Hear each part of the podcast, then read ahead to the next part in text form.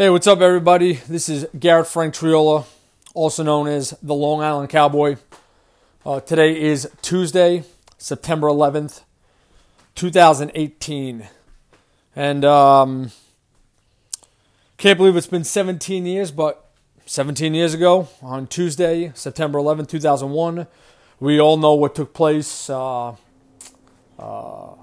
that very morning to our country with the attacks.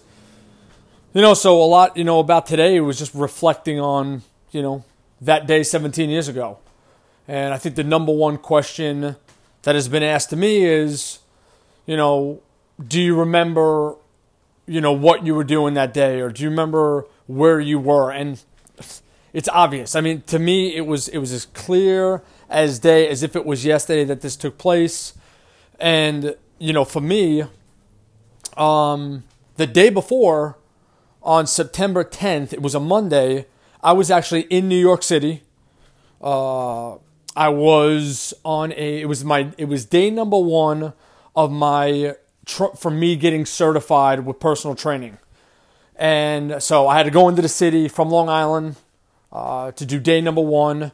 And then I was going to go back into the city the following Monday. Well, when I went in to the city on September 10th, 2001, the city was normal. It was just take the Long Island Railroad in, hustle and bustle. Everybody's trying to get to work, chaoticness, the way it always is, and that was just life. And obviously, the morning of September 11th, everybody woke up to just complete chaos, blank looks on the faces with everything taking place. I was actually in my second class. It was my nutrition class at Suffolk County Community College. And I remember, I had the Nokia phone, back in the day. And, back then there was barely any texting. It was definitely not texting like it is today. No internet on the phone. So as far as getting outside information, it was hearsay, and you didn't even know if it was true or not. But I remember sitting in class and somebody saying that they made the comment that a plane had hit a building in the city. And then a little bit, time goes by and it was, a small plane had hit one of the towers. A little bit more time goes by and you get a little bit more information. Again, we didn't have, when I was in, class, no TVs, there was no radios. Again, the cell phones that we had back then just didn't have the internet and all that kind of stuff. And so I'm thinking maybe it was a small, general aviation airplane, Cessna 152, 172, hit the the towers. Then I heard that another plane hit. And then you're like, wait a second. You can't have really two planes hit the towers within, 45 minutes, an hour or something like that time frame. And I remember getting out of class and everybody was outside in kind of like the commons area. Everybody's trying to make phone calls. Nobody was getting through. I mean, the whole network was just locked up. It was a disaster. And so I basically was like, I'm leaving school, right? If, instantaneously, I'm not even sticking around. Got in my Chevy Tahoe. And everybody's trying to get out of the parking lot at the same exact time. I mean, it was literally just chaoticness.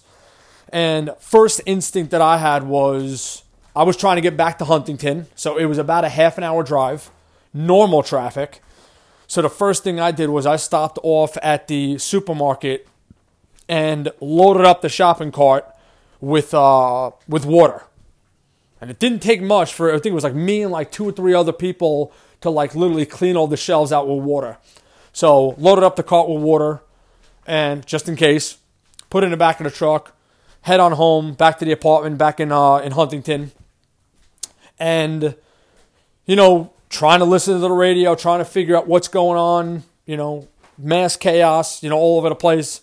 Nobody really knowing exactly what was taking place if you weren't at Ground Zero. So I get back into Huntington And I changed because I actually had work. I was working at the New York Sports Club at that time. And I was kind of new. I was new to Huntington because I had moved to Huntington. It was August 1st, 2001 when I moved into the apartment. That was the same exact day that I got the job at the New York Sports Club as a personal trainer. So I had work at 2 o'clock. So I go home after school, get dressed, go, you know, show work at around 2 o'clock, and nobody there. Nobody there. I mean, obviously, at this point, everybody knew what was going on.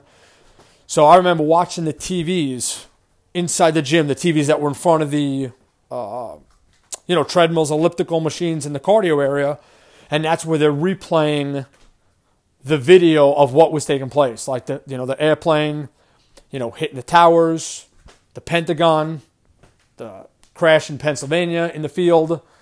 And that was the first time that I actually saw visually what was taking place. And, obviously then, with the video, they replayed every news station was just, lit, everybody was playing this, what was going on. And obviously, and you were stunned. You couldn't believe it. Kind of pissed off that I still had to work that day. But there was nobody in the gym, and we were just kind of all as a team kind of going, what the hell's even going on, Not knowing if it was going to continue because there was 4 planes involved. And you didn't know with the 2 planes that hit the towers, the plane that hit the Pentagon, the one that was, down in Pennsylvania field. You didn't know if it was just going to keep going on. So I remember later on that night, I got out of work early. I mean, we ended up closing the gym. A bunch of my friends, we all got together in the village of Huntington, and we're all standing outside of the Starbucks. And I was wearing my I Love New York t-shirt, specifically because of what took place. There was a guy kind of, walking around out there, taking pictures or whatever like that. Well, he was a photographer, and he actually ended up taking a couple of the pictures that he took, and he ended up hanging up inside the Starbucks. And they were there. I think one picture is still there. It's not the one that I'm in, but the other picture that I was in was up for a long time, and I think it was about a year and a half ago. They took it down. Which I'm a little bit pissed off about because I love that picture, obviously. It just showed the time, on that September 11th night outside that Starbucks of kind of what, we had. There was candles set up on the sidewalk and all that kind of stuff. And so it was a, obviously very eerie. Eerie time for a lot of people. And then in the coming days, we lost a lot of people on Long Island. So, anybody who lived on Long Island, in New York City, Staten Island, Jersey, a lot of people commuted from those locations into the city because that's where they worked, And, on Long Island, we lost a lot of people. And that was a tough thing. Because when you're talking to people and everybody's storytelling, and it was so raw that there was a lot of people that just couldn't find family members, loved ones, coworkers, whatever it was. It was just they're missing, and so chaotic down at Ground Zero that you just didn't know. You didn't know what the outcome was going to be, if they were going to find anybody or what. And one of the biggest moments that kind of sticks out in my mind about that event or whatever, especially being at the New York Sports Club, was a few days later, one of my friends was on the treadmill. She was kind of walking slow because she was homed in on the TV of, with what took place in the days before. And I'm next to her at the treadmill, just kind of standing there talking with her. And she almost fell over. And I, grabbed onto her and I said, "What's wrong?" And she pointed at the TV screen. She said, "That's my uncle." And it was a picture of her uncle on the TV screen that said missing. And apparently he worked for one of the news stations. and he worked for, worked for the news station, but he was in one of the World Trade Towers, and unfortunately he did not make it. So that was a very raw moment for me, during that time.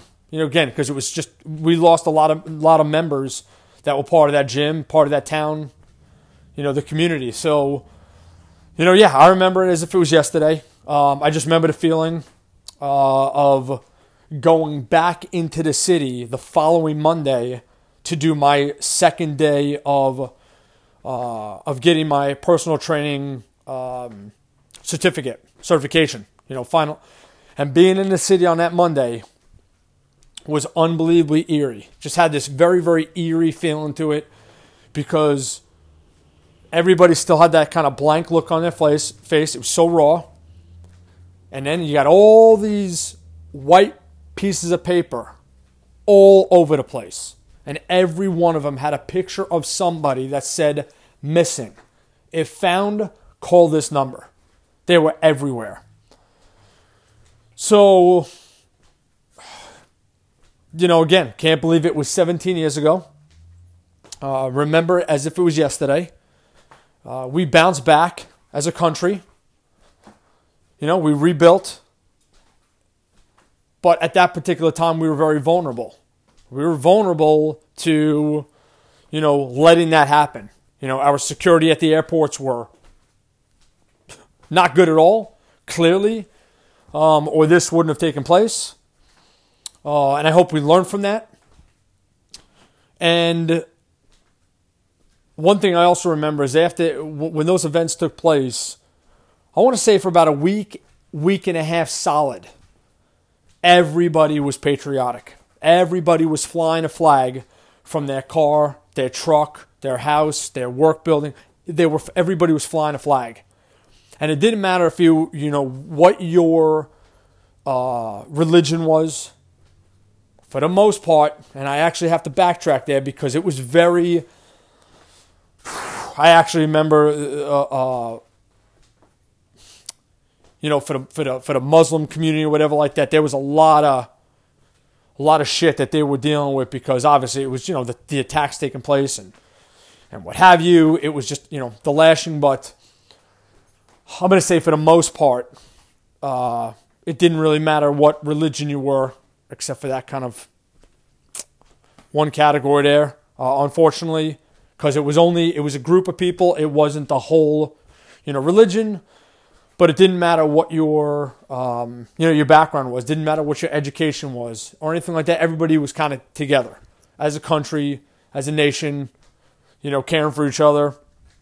And I always thought that, I always knew that it was a great feeling for everybody to come together and flying the flag and being proud of being America and being American in the whole nine yards. And but I knew it wasn't going to last. I knew that in a short period of time, it was going to go, business back to normal. Everything was just going to go back to normal the way it was. Flags coming down, everybody being assholes, in regards to, giving everybody the finger, cutting people off, the whole nine yards. Which is unfortunate, So, I'm very patriotic. I stand behind our military. I love our military. I love what they do. Our freedoms are definitely not free. They are earned every single day. And the brave men and women who are, fighting for those freedoms, it's a big deal to me. So, hopefully you guys can take a moment out of your day today to just kind of reflect on what took place 17 years ago and just be glad that you're alive, because for all those people that died on that day, there was no September 12th for them. That was it, So we're still alive. We still have a chance. We still live in the greatest country on this planet. Just wanted to, kind of share that story with you guys, being that, today is September 11th, and just kind of on my mind a lot, obviously, even though it's 17 years past, but it'll always, every single year that goes by, it'll still be as if it was yesterday. So anyways, thank you guys for listening, and we will see you on the next episode.